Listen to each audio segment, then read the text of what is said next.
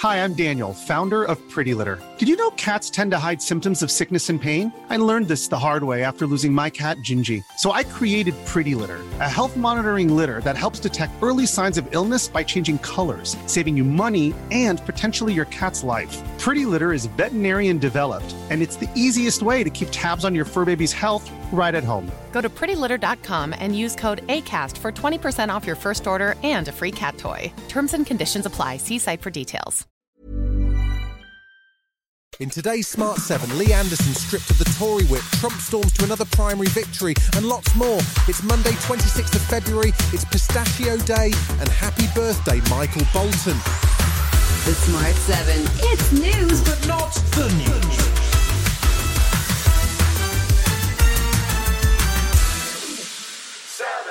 Don't actually believe that these Islamists have got control of our country, but what I do believe is they've got control of Khan. That was controversial Tory MP Lee Anderson and former deputy chairman of the Tory party, speaking to GB News on Friday after former Home Secretary Suella Braverman claimed that Islamists were in charge of Britain last week. Anderson's comments have led to criticism across the political spectrum, including from the London mayor himself. Here's Sadiq Khan's response. Look, these comments from a senior Conservative are Islamophobic, are anti Muslim, and are racist. We've seen over the last uh, two days On Saturday, Lee was stripped of the Conservative whip after refusing to apologise for the remarks. It's effectively a suspension from the party and means that he'll now have to sit as an independent MP. But Deputy PM Oliver Dowden was quick to jump to his defence on Laura Kay's show on Sunday. I don't believe that Lee Anderson said those remarks uh, intending to, to be uh, is Islamophobic. Saturday marked two years since Russia launched its full scale invasion on Ukraine. Since then, more than 31,000 Ukrainian troops have been killed, and an estimated 315,000 Russian troops have been killed or wounded in the war, which has seen Russia fail to capture Kiev or take control of the Ukrainian government. This weekend saw a group of Western leaders travel to Kiev for a press conference where Ukrainian President Zelensky appealed for the US Congress to approve Biden's $60 billion aid request. Speaking to CNN, Zelensky said that some American critics of the aid package don't understand what's happening in Ukraine. We don't need any rhetoric of from people who, who are not uh, deeply in the in the you know in the in the war. So to understand it is to come to the front line to see what's going on, to speak with the people, then to go to civilians to understand what will be, because he doesn't understand it. Of course, he God bless you don't have the war on your territory. But there's no end in sight to the war as Putin's forces continue to push forward, while the Ukrainian side is short on ammunition and support. Former US Deputy National Security Advisor Ben Rhodes says the Russian president and Trump ally is likely to hold off until November's US presidential election. Putin uh, does not have an incentive to make a deal before election. You know, if he thinks that there's a chance of Donald Trump getting back in the White House, why wouldn't he want to wait and see uh, if he can uh, have that uh, advantage?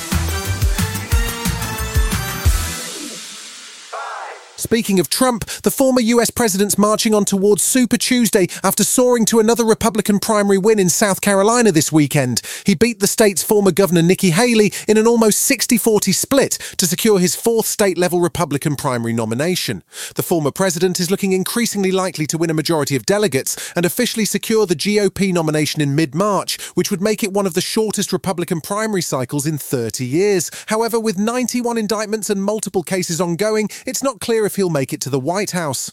Speaking after his South Carolina victory, Trump had a special message for current President Joe Biden, who might just have become the world's oldest apprentice. Joe, you're fired. Get out. Get out, Joe. You're fired. They're destroying our country, and we're going to. I just wish we could do it quicker.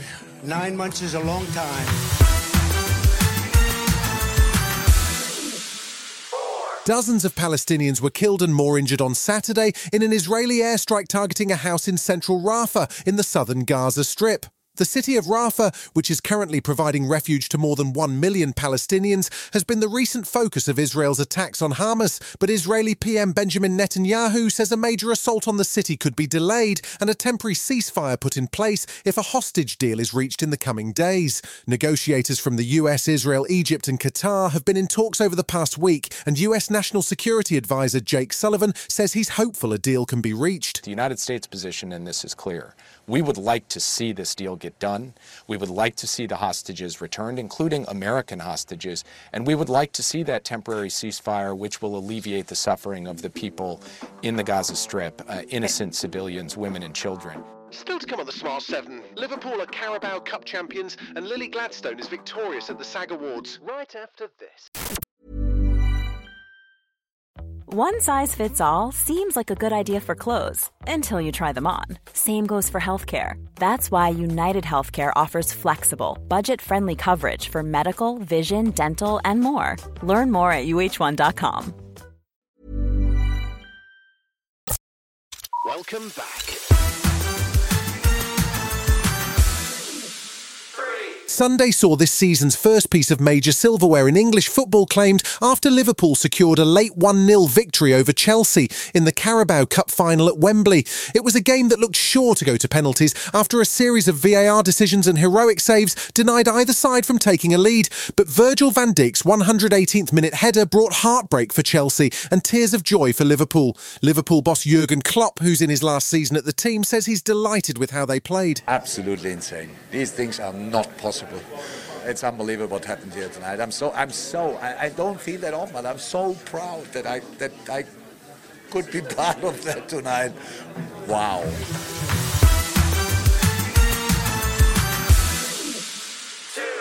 Sir David Attenborough may be 97 years old, but he's not slowing down anytime soon. The beloved environmentalist and broadcaster just released a new three part documentary called The Secret World of Sound, which explores how animals and insects use sound to communicate and survive. It uses cutting edge technology to record sounds which haven't been heard by the human ear before, including borrowing gadgets usually used by spies.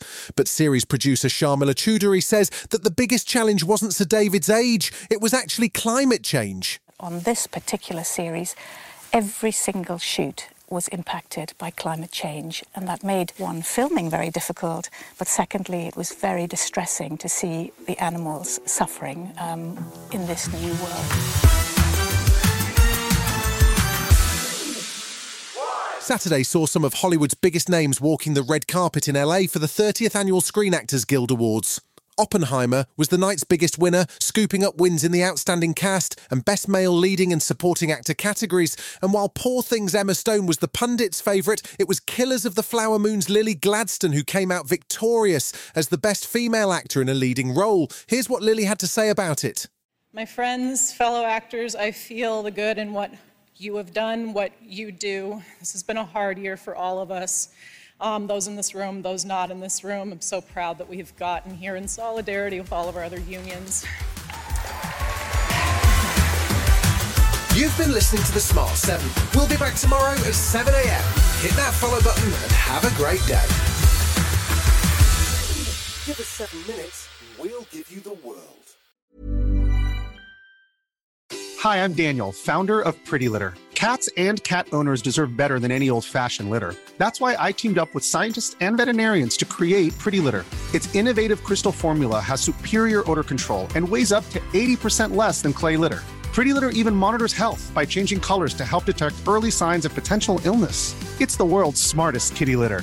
Go to prettylitter.com and use code ACAST for 20% off your first order and a free cat toy. Terms and conditions apply. See site for details.